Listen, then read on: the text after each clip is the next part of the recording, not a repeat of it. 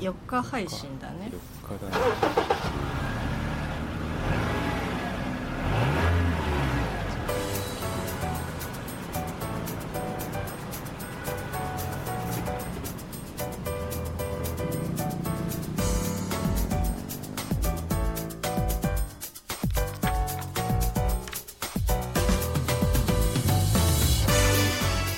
リスナーの皆様1週間ぶりのご無沙汰でございました、えー11月4日配信分トランクルームスタジオ第189回となります。今週もよろしくお願いします。パーソナリティ第一です。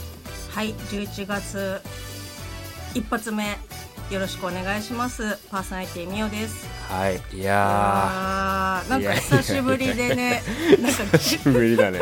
いや久し収録は久しぶりじゃないんだけどなんかこの、ね。何？なんか不思議な感じを。二、はいそうですね。人とも、まあ、というのを、はい。あの10月まではねあのポッドキャスト番組「マグルズ・ギグルズ」よりパーソナリティのカリーさんにお越しいただきまして、はい。こうまあ、その前回188回までお送りをしてたわけなんですけれども、はい。まあ、11月入ってからはこう通常配信というようなことで、えー僕たち2人で配信をしますよっていうような感じで2人の収録がもう久しぶりだねっていう感じで。そうだね。うん。なんかこうなんだろうちょっとよくわからないこのドキドキ感がするんですけど。よろしくお願いします。よろしくお願いしますよ本当に。あれなんですよ。その11月入りましたけど、うん。まあ、10月、まあ、ちょっとね一月前とかって、うん。結構ラジオ番組とかってうん。その今まで改改編あのそうそうタイムテーブルが改変したりとかして、うん。で私がいつも聞いてたいつもっていうかまあ聞けたら聞くかなっていう、えっと、番組が TBS ラジオであったんですけどうん。でもセッションっていうねセッション22はいっていう、まあはいはいはい。荻上チキさんのですねあの番組が、はいはいじゅ夜の10時からお引っ越ししてなんかこうね何を思ったのか、えっと、13時、15時半からのそうね疲労日になったよねあれね。そうそうな。え、うん。なえなんでだろう？だからアトロックの前に、まあ、やってるみたいな感じでうんうんうん。はいはいはいはい。まあ10月から編成されたんですけど、だから逆に帰りのつ、まあ、仕事終わってねその帰りの電車ではもう当然そのセッションは終わってるから。あごめんごめんごめん。ごめん はいはいはい。大丈夫ですか？そうねセッションがね終わってるから。はいはいもうはい2人になったらこれだよ えっとねセッションが終わってるからはい。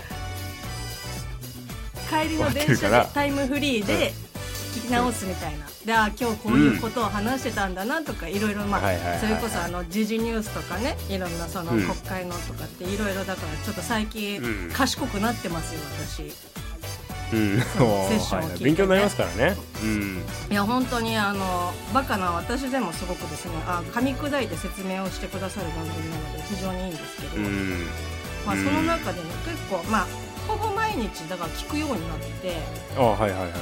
そのセッションをね。で、うん。気になったやつをメモ取るようにしたのねえー、すごい。うんうん。そうなんか何月何日は、まあ、本当に箇条書きでこう、うん。気になったトピックスみたいなやつを書いてざっとあこういうことを喋ってたでこう思ったみたいな感じで、まあ、本当うんメモ程度で今残してるんですけど、うん。その中にですね10月の、まあ、ちょっと前に戻りますけど27日の放送でですね、はいはい。えっと、舞浜の「舞」っていう字がうん今までは東京ディズニーランド、まあ、ディズニーランドが、あのマイアミビーチの、えっと、近くにあるってことで、うん。マイアミのうん。イメージから舞を取ってたっていうのが公式の由来だったんですけどそうあそうそううんだったんだけど、ここ最近で、いやあの実は、えっと、マイアミの舞ではなく、えっと、神楽の舞の浦安の舞っていう、まあ、踊りうんうんがあって、うん。そこのうん前から取られてるっていうことが、まあ、公式でこう発表うんになって、そうね。で、まああったねあったね。そうディズニーランドのマイアミではなかったっていうニュースがこううん飛びで上がってて、うん。ああなんか逆に日本の要は国内のね駅なのに、うん。いや逆にマイアミってを取るってなんかいや不思議だなって思って。うんうんでまあこうメモ取っててうん。うんで改めてちょっとねさっきも調べてたりとかしたんだけどやっぱこう、はいはい長年ずっとディズニーランドのマイアミだと思ってたのにうん。あのそれが変わったっていうことで若干こう SNS がざわついたっていう。あって、あった、うん。そうそうそう。だからあやっぱご存知でした？あのねこれ僕がキャストとして働いてる時もマイアミビーチから撮られたんですよって言ってました僕ゲストに。ああそう。いやでも公式でね、うん。公式でちゃんとそういうふうに由来がもう載ってるからまあねそういうふうにお伝えするとは思うんですけど、まあなんか最近になって新しく記事が改編されたっていう感じですけど、もう5分経っちゃいましたね。あもうオープニングをぶち抜いてあの ぶち抜いてえー189回お送りしておりますけれども、はい。まあだからそんな感じでえですね、ちょっと今日はあの、ディズニーの話をしたいと思います。ーおーよいしょ。よいよー。まあ最近ねこういろいろねあの今年は新しいトピックたくさんありますから、うん。ディズニーは。はいまあそうですよ、ね。だからこのうん。舞浜の舞が、うん。マイアミじゃないっていうふうに発覚した約1ヶ月前ですか？はいはいはいはい、えっ、と9月の28日にですね、はい。えっ、とオープンした東京ディズニー 東京ディズニーランドえっと新エリアがえーと開設されたということで、そうね、はい。あまあ、トランクルームスタジアムでも結構何回かね名前を出してたエリアだと思うんですけど、チラチラはい。出てましたけどはい、い、やーであれよ。行ってきたよ。ああ、えそれさごめんなさいね。うん。あのちゃんと明確な新エリアの名前を言ってないから言っときたいんだけど。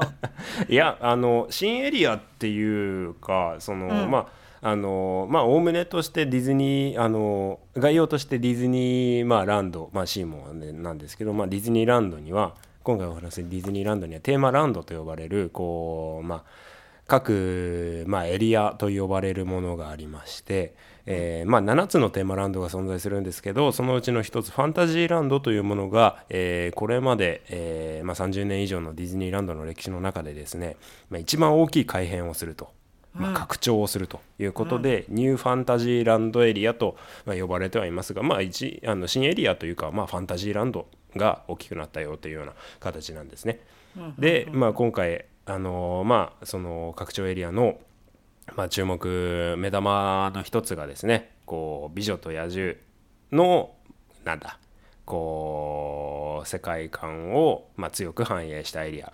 ちょっとこれはね、僕的にうんって思う部分はあったんですけれどもまあできてみたら楽しいじゃないかというようなそところでですね。はい、はいはい。あのーまあ今回ですね10月行ったのが10月1日だったかな？あじゃあ割とそ10の月2エリアがオープンしてからこうん。うキンキンで行ってきたそうで感じすね。キンキンで行ってまいりましたよ。はいまあねすぐまああのーコロナのこともあって感染症対策とかもね、まあ、かなりこう厳しい中での来園だったんですけれども、うん。はい。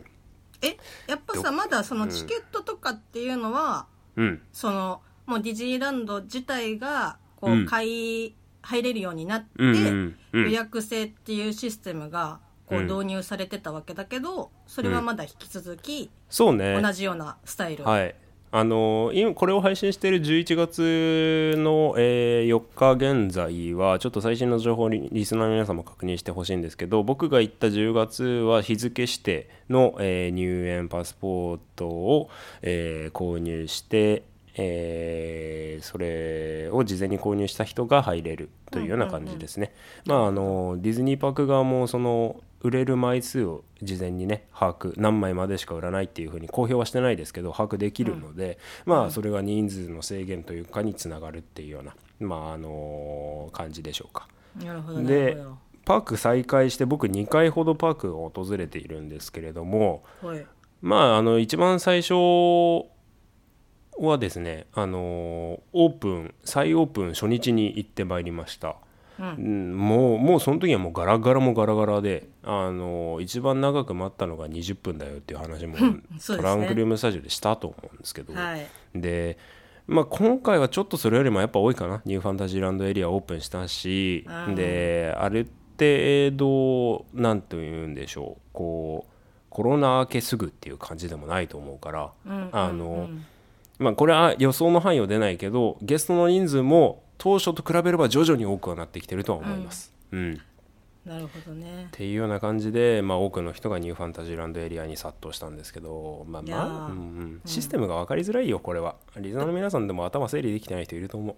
あその入るのにっていうこと？そうね。今回そのパークに入るチケットもこうオンラインで購入して事前に買った人が入れるっていうシステム。で、うん。そのパークに入った人の中でまたこうアプリで抽選チックなことをしてうん。うん、で、あのー対象アトラクションに乗れるか乗れないかっていうようなのが決まるっていうような感じなんですけど。なるほどね。うん。それはもう入ってからうん。改めてその場で抽選をするっていう形なんだ。そうなんです、はい、入園したパスポートを使わないと抽選あのこれはあくまでも抽選とは言ってないんだよね。抽選チックなことをされるんだよね、おうん。ーその入園したパスポートがないとそれができないんです。うんうんうん。うん。なるほど。じゃあもう今日は絶対にスペースマウンテンに乗りたいっていうふうに思ってたとしても、うん。もしかしたら乗れないかもしれないってこと？そうスペースマウンテンとかそう思うじゃん。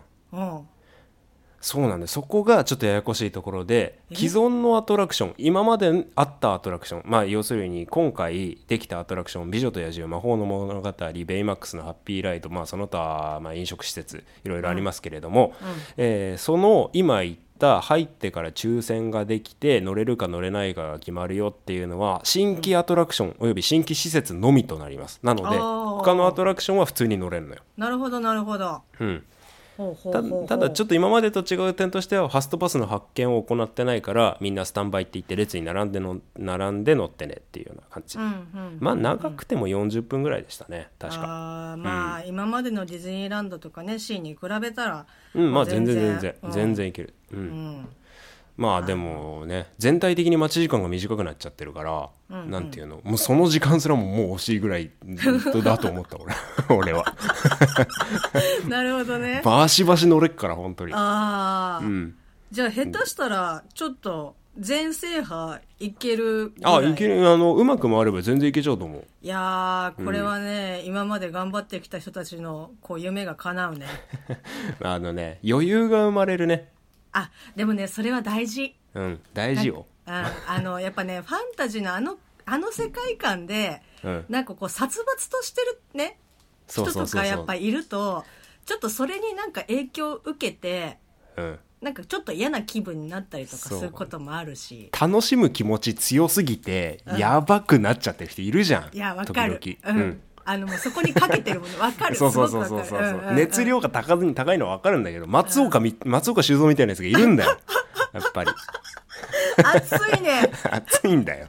まあ、なまあねその遠方から来られてる方とかだったらやっぱりもうこの日のうちに、もうできるだけ楽しまなきゃっていうね。そう。美桜さんも都民だし俺も近くち幼い頃から近くに住んでるからあんまりその熱量って伝わりづらいんだけどディズニーリゾートってもう何年も前からこの一日のためにっていう人ってやっぱいるんだよね。うーん。うん、だからわかっまあまあわかるんだけどまあでもそのねそのそのうんこう熱も、まあ、ある程度落ち着くであろうこう好き具合というか、なるほどはいなるほど、みたいな感じでしたね。はい。でなんだろうな。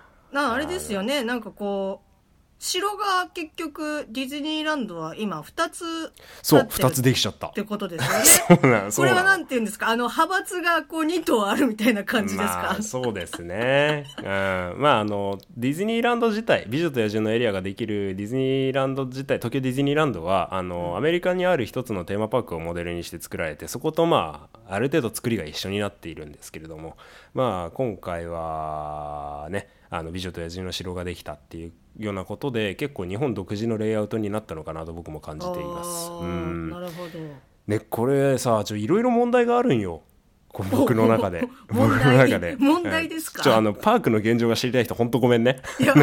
ちょその話後にさせて。はい。あの問題とはい。東京ディズニーランドのロゴってディズディズニーディズニーリゾートのロゴってみおさんわかるかな？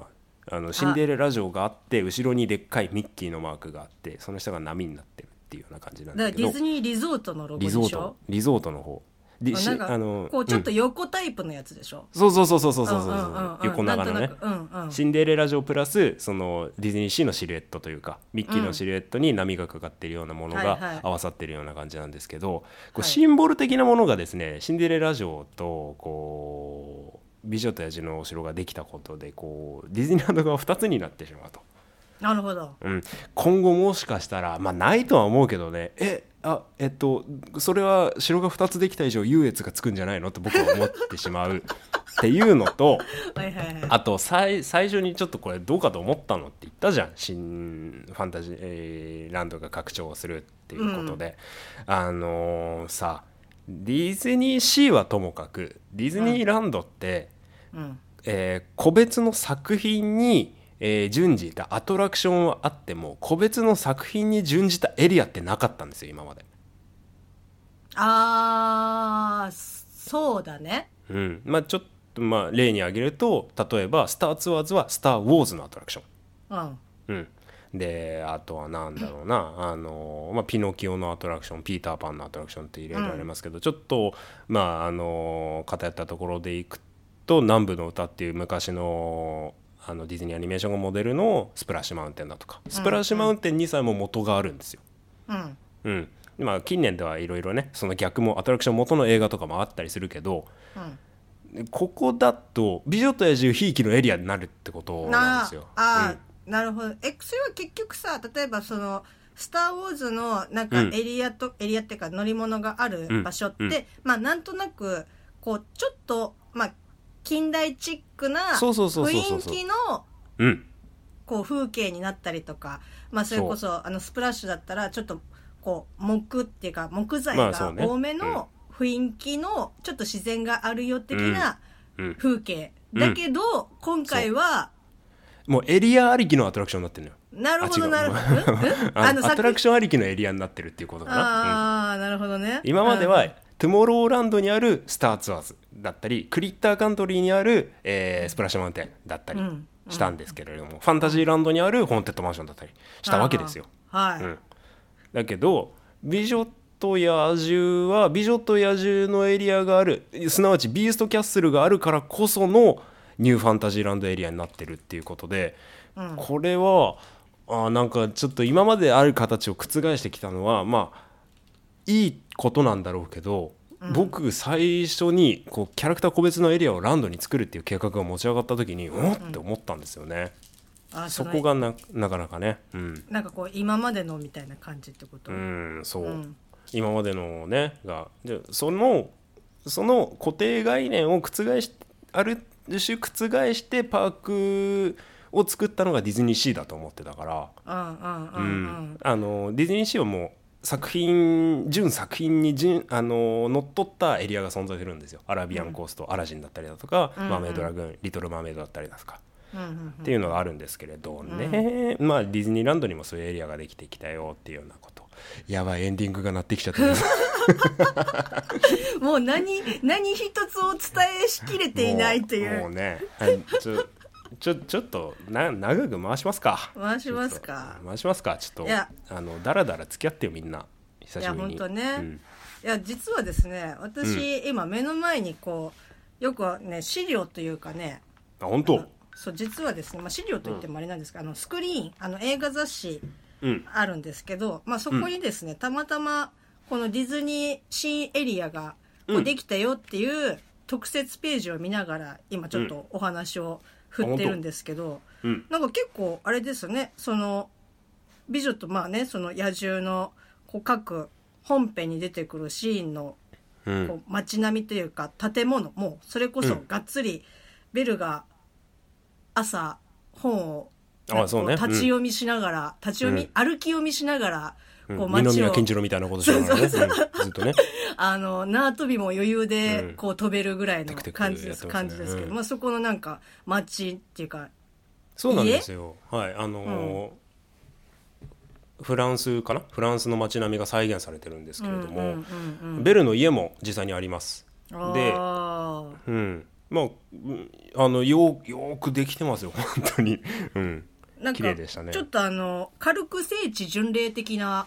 あうんできるできる。あの原作でベルとそのベルのお父さんモーリスがですね閉じ込められたというか、閉じこもったというかあのそういった倉庫みたいなところまでちゃんと再現されてたり。あまああのベルの家があるんですけれども、はい。そこはおそらくあのファストパスの発見所に使われる予定なのかな？あの、うん。そういった機械が近くに存在した。りもしました。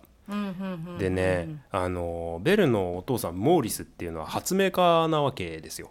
そうですね。でまあまあする発明発明が大失敗をして村の人から白い目で見られるというようなキャラ付けの人なんですけれども。なんかねまたあのおっさん作ってるよみたいな。そうそうそうそうそう。まあドクター中松みたいな感じかな。であの驚いたのがねあのニューファンタジーランドエリアをテクテク歩いてたらですよ、うん。こうベルの家の煙突からすごい爆発音がしましてバーンっつって。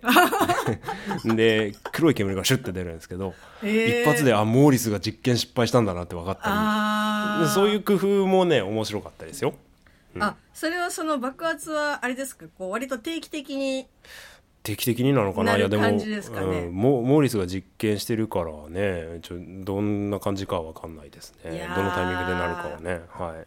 あ結構細かい感じが。そうやっぱねそういうところはやっぱあの凝ってるっていうか、あのうん没入できる感じではありましたね。いやーちょっとねやっぱ「美女と野獣」まあ好きな人間としては、うん。まあちょっと行ってみたいなっていう感じは、まあ、こ国内でも人気のコンテンツだから「美女と野獣」にしたっていうふうにコメントが出てたりもするんですけれど。うん。まあね。まあ俺も好きだけどね美女と野獣はね。なんかあれですよね、うん。そのみんな大好き、ガストンの。ララ食べるぬドガストン。ラ・タベルヌ・ド・ガストンあと隣にあるル・フーズっていうこうお店があるんですけど、ガストンの店もあれですね。あの予約というかあのあ。抽選というかで。なるほどなるほど、でまあ各種お土産ショップも、えーその抽選に、えー当たった人じゃないと入れないっていうようなうんうんうんうん形ですね。あーでう、ほんうん。えそれはさうん、ごめんなさい話戻っちゃうんだけどその、エリアに入ること自体もうん。抽選みたいな感じなの、あ例えばいえそれは全くないです。外からちょっとお城を見るっていうのは全然見れる、はい、あのニューファンタジーランドエリアには誰でも入れます。ただおうファンタジーランドエリアの建物に入れるかは話別です。なるほどなるほど。それがさっきの抽選チックな、そうですね。でまあこの抽選チックなことですよ。あのーどこから話していいのかね分かってないんだけど全く。あのねこうパークに入るじゃないですか。で携帯アプリを使って抽選するんですよ。うん。うん、であのまあこうアプリにパスポート入場チケットを読み込ませると、えーご希望の時間をしてくだ指定してくださいと。こう時間が羅列されるわけですね、うん。うん、でその希望の時間をポチッとやって、えーおめでとうございます。何時何分の予約が確保できました。もしくは申し訳ございません。あのお客様のなんだこうお席は確保できん、うん、でその抽選が1日1回しかできない。1グルーえプ。えそえそれってさ例えばじゃあ、うん。それこそまあじゃあ12時うん。台のやつを選んで、うん。ダメだからじゃあ、うん。ちょっとずらして16時台とかっていうのはできないんだ、ダメ。ええそれそうなんちょっとば 博打じゃん。そうそうなんだよ。だからもうそれで乗れるか乗れないかはもうはんもう決まっちゃうの。だからよ、だからよ。こう8時のオープンと同時にこうみんな乗りたいからバババってやるじゃないですか。うんということで8時、えーオープン。8時ちょうどから8時20分としましょう。8時20分の「美女と野獣」の枠っていうのはもうみんなが携帯の回線を使ってそこに集中するわけですよはあなのでこう入場ゲートエントランス直後では一喜一憂してる女子高生ののグループだったりだとかこう肩を震わしながら 悔しさをにじませる男性だとかっていうのを見れるんですけど。うん、まああのねこれもねいろいろシステムがあるらしい。あの噂ではねあのディズニーの運営会社オリエンタルランドが特許を申請してるっていう噂もあります。あの、本当に公平公平なんだって。当当てるか当たんないが本当に。まあただその一部のディズニーのファンの間の中ではこの方法が必勝法なんじゃないかとかっていうのもあるんですけどやっぱりでもそれでもし勝率当選確率っていうのは やっぱ少ないみたいね。いや、それなんかさ、うん。その何時台はこう、うん。なんかその混み具合とかがさうん。わかもうわかんないわけでしょ？そうね今どれくらい埋まってますかも分かんない。あーなんかうん。それでさ、うん。こうどうしてもこの時間帯に乗りたいっていう人で混んでるけど乗りたいって言ってうん。抽選に臨むんだったら、ん。なんかまだねまだわかるわけ、うん。でまあじゃあ空いてる方だったらじゃあうんまあちょっと時間ずれるかもしれないけど、そっちにまあやろうとかって言って、うん。なんださこっちに何こう選べるこう権利みたいな。うんものがあったら嬉しいけどまあそれも分からず博打でこの時間帯っていうふうに。そうね。まあ時間が羅列されてるんでただバーってやる。うんまあここがまあ面白いというかなんだけど、うん。8時オープンだとするじゃないですか。で当日の、えー20時閉園クローズうん。だとして、こう8時オープンの直後にパークに入ってじゃあ19時半からの撮ろうよっていうふうに考える人いると思うんです。なぜなら、みんな10すぐに乗りたいから8時になるべく近いオープンの時間になるべく近いものを撮りたがるから後ろは空いてるだろうと思ってこうポチッとやる方もいらっしゃるですよ、うん。まあ朝一で容赦なく外れますからね 本当にもうその時点でうん、本当に。お前、お前そうやって裏を書いたつもりだろうけど、外してきますからね。ディズニーは。本当に。もうじゃあ枠が埋まってるとかそういうんじゃないんだねまあでももちろん、その、うん例えば、その、指定の時間枠。これだったら例にとって8時から8時20分の枠の中に、やっぱり稼働限界ってあるはずだから、うん例えば8時から8時20分の間に10席用意しておきます。っていうようなことで、その10席に例えば100人とか来るわけじゃないですか募集が。まあそうでそのね中からランダムに当選。10が、えー10席が埋まっていくというようなことなんですけれども、はい。まあねそのそれがランダムにポツポツポツっとこう出てくるっていう。いやーなんか、うん。こう聞けば聞くほど面白いシステムっていうか、よくわからないシステムですね、まあ、ただ再抽選が不可能っていうことでまあうん。一日一日棒に振るようなこと。だってさ今今さもうランドに行く人なんて「美女と野獣」乗りに行くようなもんじゃそうね。ん。うん、ででまあ僕もですね意気揚々と。ああそうですよ。こう10月そうですよ。2日にですねこうパークに足を運んだんですよ。であの10月というのはですね私第一県にとってちょっと特別な月でございましてお。あの結婚記念日ね。あー、なんですよ。もう、懐かしい。はい。昨年はお世話になりました。いや、はあの非常にあの、はい。嫁ちゃんがお綺麗で、あい、のそうなんですよ。大地君のご家族にもあの、はい。いできて まあねその話もしましたね。懐かしいです。はい、でねうん。あのその結婚記念日に向けてちょちょっとあの奥さんの腰を抜かしてやろう。出たー。腰出腰抜かせてめえこらって思いまして。思いましてですね、はい。こう仕事終わりうーんとまあ妻の仕事がその日は8時過ぎくらいかな？に終わって「ちょ、まうん。あの迎えに来てくるから車乗れこの野郎」っつってこう 前浜にブーンと行ってですねはい。こうホテルでホテルでこうディナー取ったぞこらっつって ディナーをディナーをこうあのバイキングの皿にいっぱいこうこういろんなもんを乗せて口の中にグッと押し込んでですね「食えこら!」っつって。あんま食べそうなイメージないですけどねあのこう食わしてですね。あうんでどうだ？うまいだろ。うまいだろ。でいっぱい食ったからいっぱい食ったから眠くなったろ。じゃあホテル泊まるぞっつってこうホテル取ったんですよ。あお。うん。いやまあ GoTo トラベルで安いっていうのもあるんですけど。あそっはい。かそうですね。宿泊だけでもうん。こう対象内ですからね。うん、その時東京が入るか入んないかみたいなこと言ってたけど あそこは千葉県だから。あなるほど。関係ねえと。でで泊まってですね。で僕の予想ではですよ。うんうんうんうん。あの10月からホテル宿泊者限定のアーリーエントリーというまあちょっともろもろは説明省くわ。あのうん。ホテルの宿泊者が通常の開園時間より15分ほどパークに早く入れるというシステムが復活すると思ってたんですね、おなるほど。うん、今やってないんだ。止まってから分かったんだけど。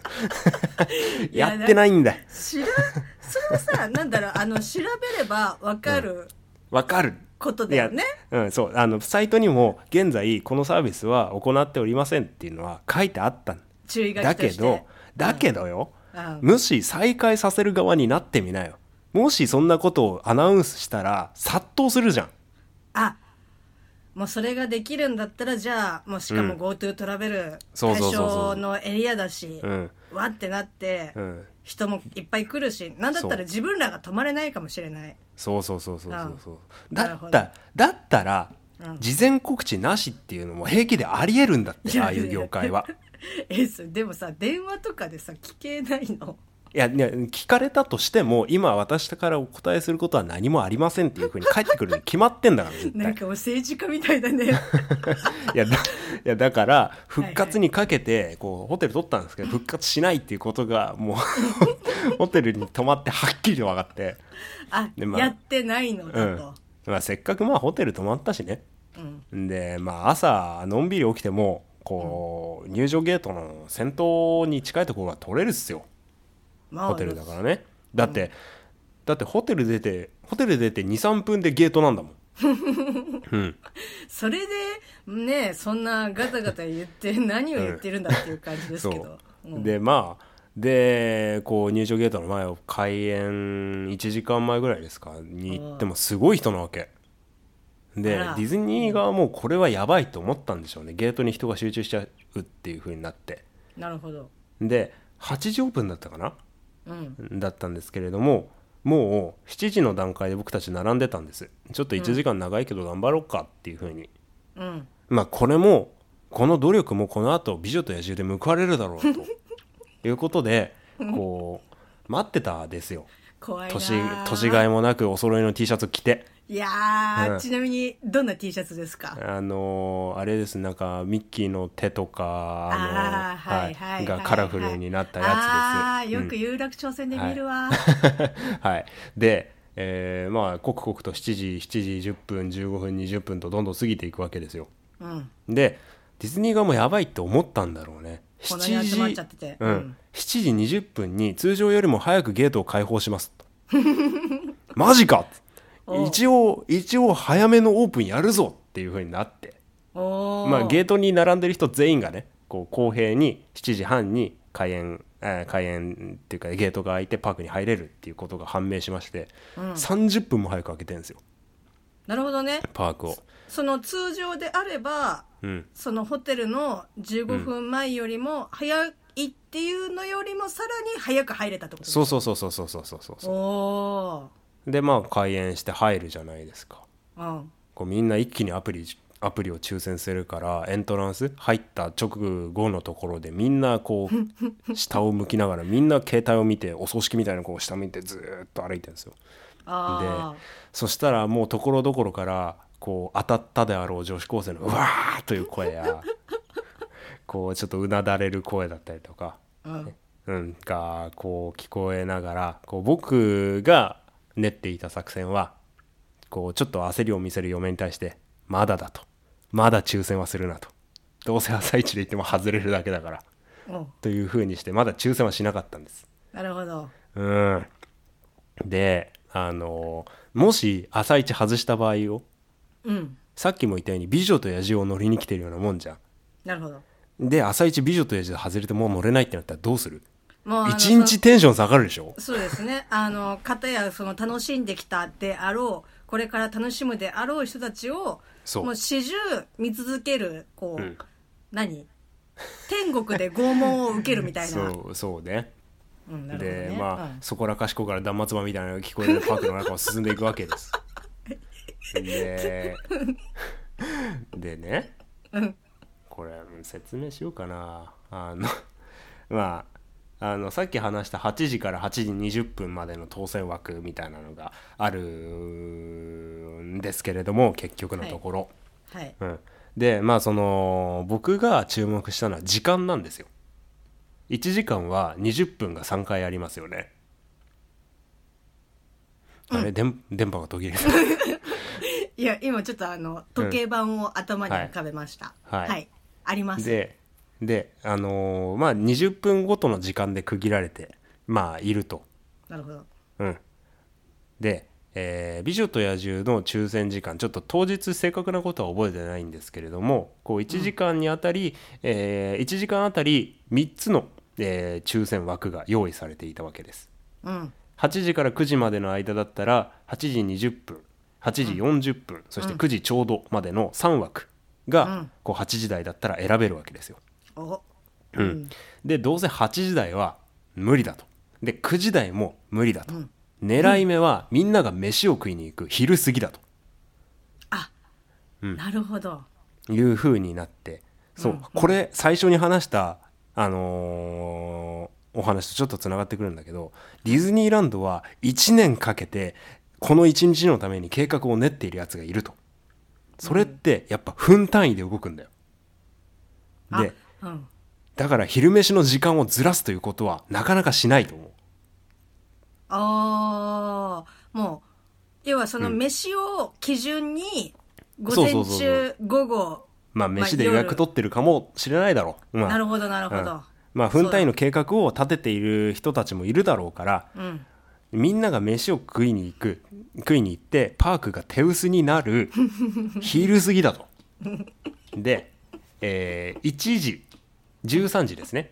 はい。13時ちょうど13時20分、えー13時40分そして14時までの3枠の中ではい。こうやっぱその3枠の中でも当選確率の高い低いはやっぱあると思うんです。なるほどね、うん。その同じそのタイムスっていうかそのブロックだったとしても。そうそうそうそうそう、うん。でここでさっき話したお話パーク開園直後に閉園間際の予約枠を取っても外れることがある。うんうんここに注目してほしいんですけど、おえー当選枠というのがあるじゃないですか。当選、はい。えー各20分の枠に10席ずつ。1時間ではい30席確保できるとしましょはい、う、はい、というような感じですね。で例えば、えー13時、えーから13時20分の当選枠。10席が開放される時間があると僕は見ていますうんうん。そうここはねこれこれ絶対分かりづらいんだよ。1時から1時20分の当選枠10席が、えー当選できる時間帯というのかな。開放される時間。それ以外のそれ以前の時間に13時から13時20分の時間を抽選してもみんな外れになる。なるほどなるほど、ん。うん、うんうんうん。おそらく、えーその抽選希望時間のだいたい2時間前ぐらい。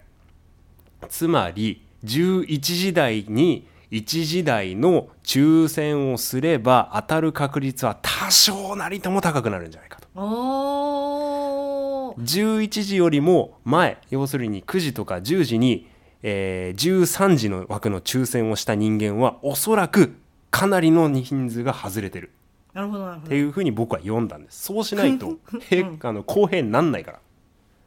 まああのーディズニーマニアの方も結構同じような読みをしていらっしゃる方もいらっしゃいました、うん、説明は難しいからみんなディズニーマニアのブログを見て、ああ、はい。その2時間前がうん、まあちょっとそのキーとなっているってことそうね2時間前。そう12時え11時だったら1時の枠が開放されるし12時に回ったら14時の枠が開放される。っていうような感じでしょうか？ね、その、どのタイミングでも好きな時間帯選べるけどうん、うんその当選をするアクセスする時間帯がかなりその、うん当たるか外れるかの。そうそこがね明暗を分けると思うんだよね。いやー。で今回インターネットのアプリで管理してるから、ボタンを押した秒数まで結構シビアに見られるんですよ。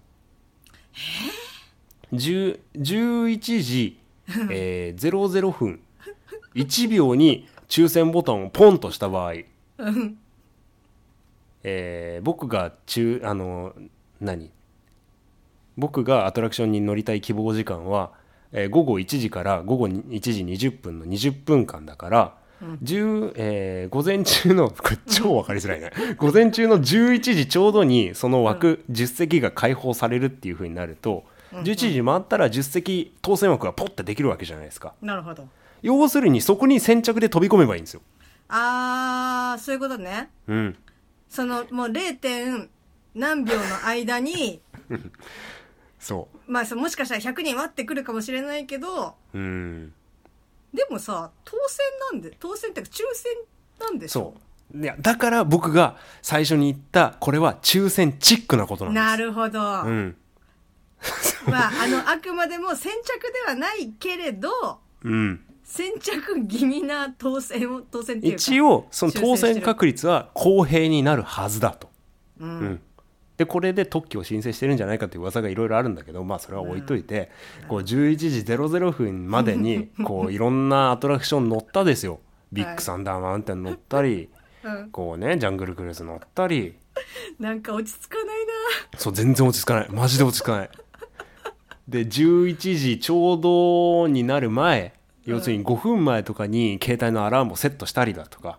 ああもう気がつくようにね。うん、でもう10時30分を過ぎてもう抽選時間が間近になってくるとですよ。こう乗るアトラクションにも気を使う。僕みたいにディズニーランドクロートの人間にとってはうん。どのアトラクションが電波悪いとか分かってますから。うわ いや今カリブの海賊に乗るとちょっと電波が悪いからやめろっつって。ー 潜ってくからね あそこもね。そう力がやめろっつって。まあそもそもそもそもアトラクションの中では携帯いじっちゃいけないんだけどやめろっつってやっていうふうにちょ嫁ちょっと待てと。でで来たる11時ですよ。はい。まあまずまずですね「美女と野獣魔法の物語」にこう標準を合わせてですよ。携帯のアプリをこうポチポチと起動してはい。俺の iPhone11 が火を吹くぜと言わんばかりにですね。こう2人のパスポートを読み込んで。だなはい。もうねこの日のためにホテルまホテルまで泊まった。うん。うんホテル課金したんですよ。まあ結局課金の意味なかったけど。でまあねこうよ幸せな結婚記念日をこう愛する奥さんに送れるかどうかはこの一文字にかかってると。そうだで。よなんか愛情いくら愛情があってもそのワンポチで決まる。そうだよ。だってさ、こう成果が残んないと意味ないわけじゃん。いや別に意味ないことはないと思うけど うんうんうんうん。うん。いやもう今で手汗がやばいっすよ。で2人のパスポートを読み込んでもう忘れもしないあのパーク入ってさウォルト・ディズニーとミッキーがこう手をつないでる銅像のすぐ横でですよ。うん。ウォルト頼んだよと、うん、でこういざボタンを押したわけです。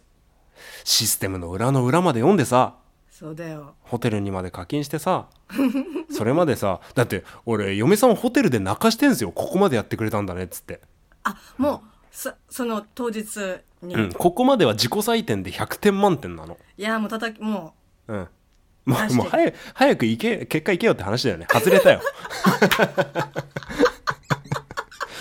外れちゃったんだよ。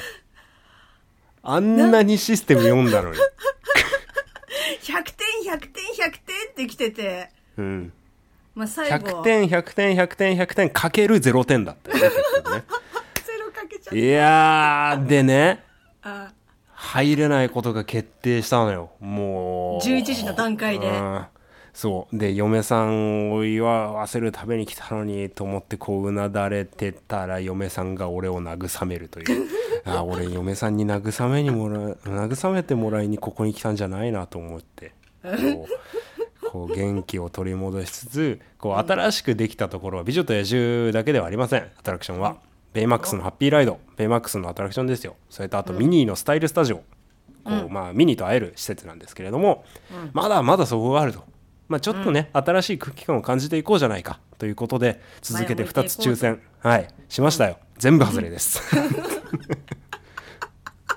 えあのさこれ素朴にちょっとさっきから思ってたんだけどうん。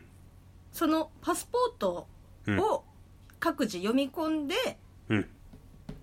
抽選チックなものにトライするんだよね。はいはい要はそのさっき言ってたさ大地君のそうん。の11時になった、もう0秒何いくつみたいなところでポチるのもうん。2人同時にポチらなきゃいけないわけよね、あそれはね携帯上の一つのアプリに2つのパスポートを読み込ませることができます。あなるほど。そうか。なのでグループのどなたかが携帯使えないっていうような状況あにあっても大丈夫です、うんうんうん。うん。あもう各自一人ずつではなくそうそうそうそうそうそう。あそれは安心。うん、まあということで嫁も共倒れで外したんだけど、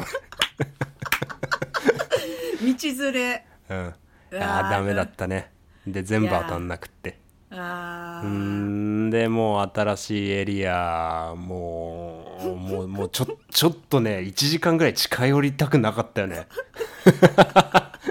めんどくせえ。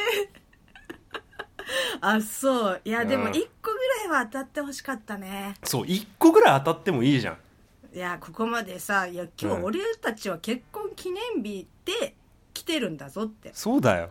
うん。1個ぐらいさ、うん。まあその望んだところじゃないにしてもさ、うん。まあその雪だるまに合わせてくれたっていいじゃないかっていう話でしょ？そうですよ。はい。で外ねれた。うん、うん、もう本当に結婚記念日だぞと。おいそこの女子高生と お前お前らはお前らはこんな人がいる中で公衆の面前の中でギャーギャーギャーギャー叫んでいるがバカみたいなカシュージャンをつけてギャーギャー叫んでいるが乗る価値はどっちにあるかと。結婚記念日か学生かと。なるほど。はい。まあ外れた外れた人間が何を言ってももう 変わりませんよ現実は。まあうるせえなっていうふうにはなると思いますけど なるほどね。まあいつかリベンジをしたい次第でございますよ。ああはい。いやでももしかしたらさその、うん。君たちはね、うん。その第一夫婦は結婚記念日で行ってたかもしれないけどうん。その当選でうんした人たちの中で、もしかしたら今日プロポーズをしようっていうふうに思ってた人もいるかもしれない、まあ俺がディズニーランドでプロポーズしてないから言うけどディズニーランドでプロポーズするやつなんて絶対絶対薄いやつだけどね いやでも考えてた薄じゃん。っぺらい薄っぺらいやつですよあんなの。えシンデレラ城の前で片膝ついてプロポーズしてみ？断れねえから。まあ、もうほぼ脅迫みたいな感じですよね。とりあえずこの状況を打破しなければみたいな。本当だよ。だってさ答えが嫌なら早く終わらせようってなるじゃん。で どういうこと？早く終わらせいやプロポーズされた身になってくださいよ。ああ。ええこいつそんなつもりだったの？ってなって。周りで人見てますよ。この状況を早く終わらせるにはどうしたらいいか。これはとりあえずうんって言って後で断るかしかないでしょああちょっとあの時はこう言ったけどみたいな。うごめんなさいちょごめんなさいちょっと取り乱しました。すいません いやいや残念でしたこねんなこんなこと50分近くもよく喋ってるよ本当あにのね 楽しく聞かせていただきましたけど。まああのねまだまだそのコロナでこう思ったように遊びに行けなかったりとかする場合が多いですけど、うん。まあ、こうやってねいろんな必勝法というかうん。まああるそうなんで。そういやあの必勝法じゃないです。外れたんで そうだね。あの実績が伴ってないから、うん。まだ説ね明説明あの説明のくだりとかいないらなかったね。言って外れたでよかったんだ。いやいやいやいやいや。あのね面白い。どどっちに行くのかなって言ってすごいそわそわしてたけど、もう新しいエリアのちょっとここが良かった悪かったもいっぱい話したかった、うん、あー。あのちょっとそれは来週に持ち越しってことでいいかな皆さん。そうですね。あいいやー。ここここまでね辛い話をリスナーの皆さんもよく耐え抜いたよ。よく頑張ったよ。いや本当ね。でもこれ聞いてねじゃあちょっと行ってみようって言って、その当選ね、うん。これで当たりましたよっていう人がいたらこっそりねメッセージなんか送ってくれて、そうね、うん、あのディズニーマニアの中では今の方法はジャストタイムクリックとかターゲットトライアルみたいなので言われてますね。ターゲットタイムか。なんかかっこいい名前つけちゃったので なるほど。結構ね有名なねディズニーのブロガーさんがねそれをやってて、当選確率が上がったみたいなことは言ってたんである程度信憑性はあると思うんですけど、うんうんうんちょっとそれなりに、まあ、それに僕なりのエッセンスを加えたので、あの今回やってみたんですけど僕なりのエッセンスが多分いらなかったのかなって僕は思ってますよ。隠し味がちょっときつすぎたみたいな。そうね。ああなるほどね。感じかな、うん。まあ皆さんもぜひはいぜひ、新しいエリアも含めうん。行ってみてはいかがでしょうか、はい。い、やー楽しかったです。楽しかったですか？楽しかったです、まあ人の不幸は蜜の味っていうよ いやもうね。いやあのさその女子高生たちの断末魔がねすごくリアルに、いやマジでねいろんなところで女子高生死んでっからね音声だけ聞くと。なんかどっかの野生の鳥みたいなあいつらむちゃくちゃギャーギャー言うじゃんジャングルクルーズよりジャングルだって本当に。元気よね、うん。まあわかる跳ねるな。騒ぐな、いやもうね。まあでも本当に老若男女楽しめる。うん、そして自撮りは何枚撮っても同じだお前。いやいやそれはね多分ね違うんじゃない？よくわかんないけど、うん。はい、うんちょっとこれこれ以上これ以上ちょっと女子高生を傷つける前に今日は終わりたいと思いますはい。はい。皆さんもごめんね。ありがとういえいねえ楽しかったです。あの ぜひ今後ともよろしくお願いします、はい。来週あたりまたちょっとちゃんと話をさせてください。ちゃんと。